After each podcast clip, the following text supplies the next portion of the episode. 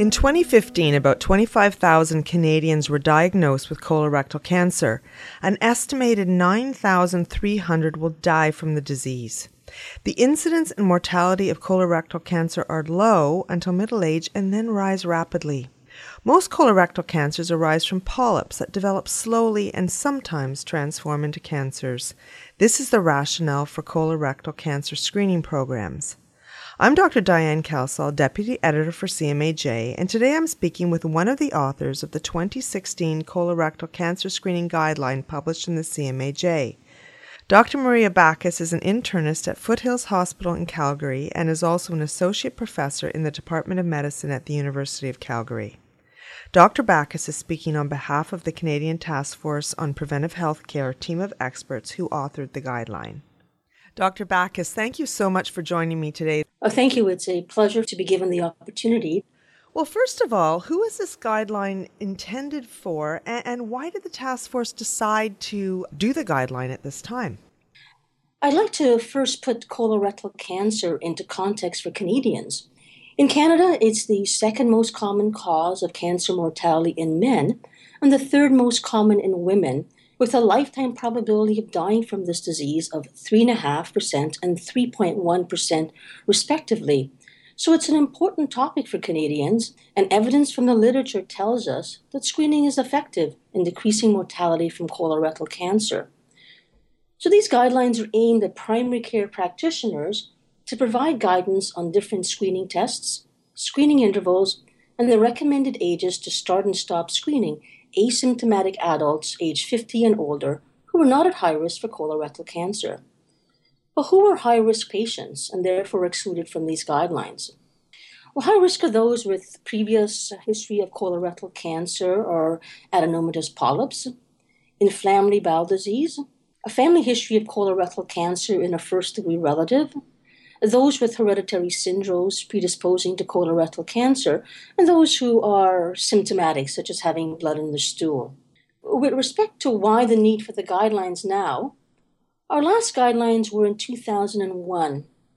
And since that time, there have been significant changes in technology and practice. And the task force therefore looked at the evidence and, based on this data, updated the guidelines to provide recommendations to physicians and patients. So basically, what you're saying is obviously there's new evidence that's come out that's going to inform this, but there is a group of people at least who this guideline does not apply to, and that's the people at high risk that you mentioned, or people who are symptomatic.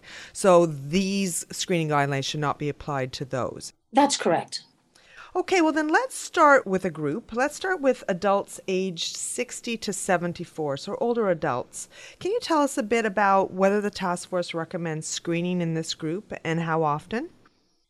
We do recommend screening for asymptomatic adults age uh, 60 to 74, and we recommend screening every two years using fecal occult blood testing or every 10 years using flexible sigmoidoscopy. With respect to the uh, fecal occult blood testing, which we refer to as FOBT, you can either use guaiac fecal occult blood testing or fecal immunochemical testing, which is FIT. And these test a stool sample for blood that can't be seen with the naked eye. And the other is flexible sigmoidoscopy, which is a long flexible tube with a camera attached, which is inserted into the anus, rectum, and lower colon to look for polyps.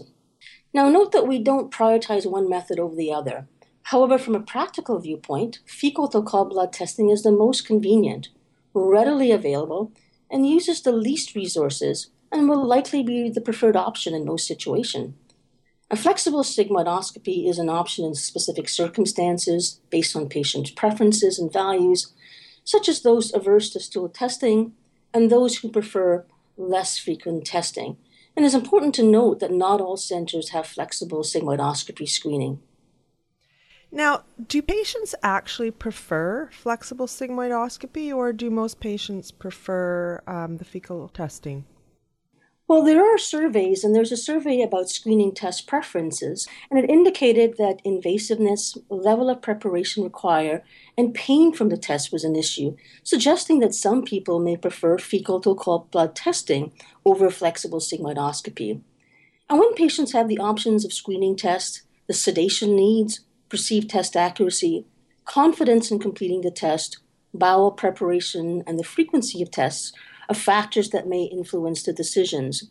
So it really depends on the patient's values and preferences, but we expect that most Canadians will be screened using fecal occult blood testing. Some centers are doing colonoscopy. Should people be using this as a, as a primary screening test? It seems to sort of cover more of the colon. Well, the task force looked at the available evidence and found that there was no direct evidence from high quality randomized controlled trials to show that screening with colonoscopy decreases colorectal cancer mortality. And there are four studies underway to address this question. Once available, the task force will readdress and review how colonoscopy compares with other screening tests. So at the present time, the task force does not recommend colonoscopy as a primary screening test. Now, we've talked about adults aged 60 to 74. What about younger adults, those in their 50s?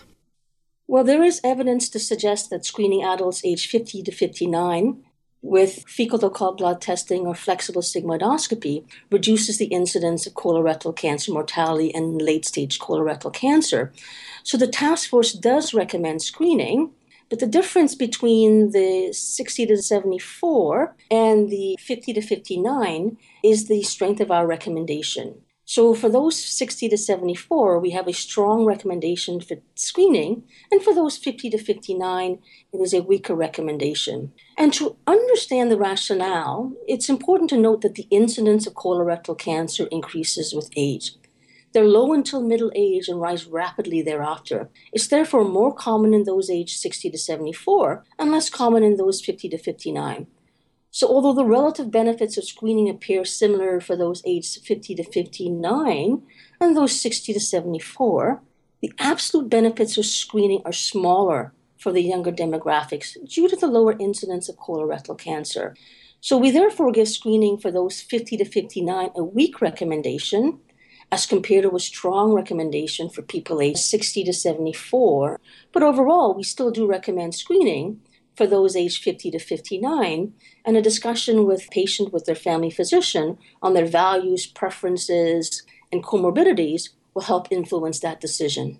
So, just for clinicians in practice, then, how should they interpret the difference between a weak recommendation and a strong recommendation, sort of practically?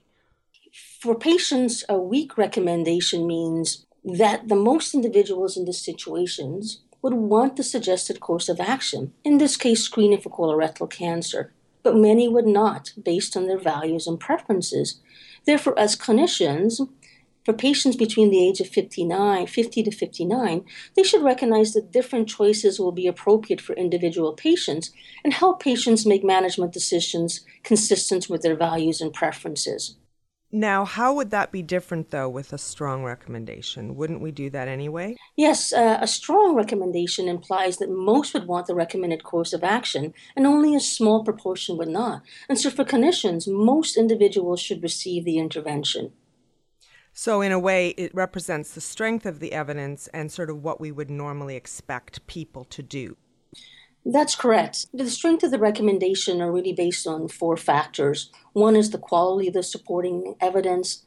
The second is the certainty about the balance between the desirable and undesirable effects. And the certainty and variability in values and preferences of individuals, the third factor.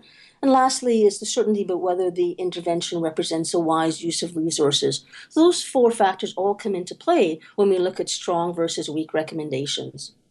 Now, you recommend not screening individuals over the age of 75. Why is that? Now, this is based on the ages included in the randomized controlled trials identified in the systematic review, as well as the reduced life expectancy in older age groups. Although none of these RCTs showed improvement in colorectal cancer, mortality or morbidity for adults over the age of 74 years Existing trials are underpowered to detect a clinically important difference in this population. It's therefore a weak recommendation based on low quality evidence. And so, again, a nuanced discussion with patients regarding their values and preferences is important. So, going back to what we talked about with incidence, given that the incidence rises with age, adults over the age of 74 who do not have illnesses who would affect their quality of life or their lifespan, and maybe less concerned with the lack of trials showing benefit or the potential harms and screening, it would be a reasonable option for those individuals to undergo screening if they request it. Now, that's interesting because what implications do you think that these recommendations should have on screening programs that exist in Canada? You know, sometimes in screening programs there are very defined age limits. Mm-hmm. I mean, how should a screening program handle a patient of 78 who's otherwise healthy who wants screening? That's an important question. You're correct that if you look at the uh, provincial and territorial agencies, their guidelines for screening are between the ages of 50 to 74, which is consistent with our uh, recommendations for screening. But you are correct in saying that our recommendation for those over the age of 75, it's a weak recommendation against. So I think it's important then to consider the patient's values and preferences in addition to their comorbidity and expected lifespan. So I think you would have to entertain patients who are over the age of 75. You should consider them for screening. If they are otherwise fit and healthy, it would be an, a reasonable request. Unfortunately, there's no literature to guide us here, and that's why it's a weak recommendation. And so, those factors that we discussed values and preferences, uh, the balance between desirable and, and undesirable effects are reasonable. And in the end, screening with fecal occult blood test is a relatively easily accessible test. At the end of the day, though, from these guidelines, we really want patients over the age of 50 to start thinking about screening for colorectal cancer. We know that screening decreases mortality, and so having that discussion with your family physician would be extremely important. Now, are there any resources available to help physicians in having these kind of discussions? Yes, we have uh, developed knowledge translation tools for physicians, which summarizes the recommendations by age group with suggested screening tests and intervals. And this is available on our website with a link provided in our CMAJ publication. And with the release of the guidelines, we expect the vast majority of Canadians between the ages of 50 to 74 to be screened for colorectal cancer. You know, the evidence tells us that screening is effective and by detecting colon cancer earlier through screening, we can decrease mortality. Dr. Bacchus, thank you so much for joining me today to talk about the guidelines. Thank you. It's a pleasure. I've been speaking with Dr. Maria Bacchus, an internist at Foothills Hospital in Calgary and also an associate professor in the Department of Medicine at the University of Calgary. To read the full guideline on screening for colorectal cancer, visit cmaj.ca.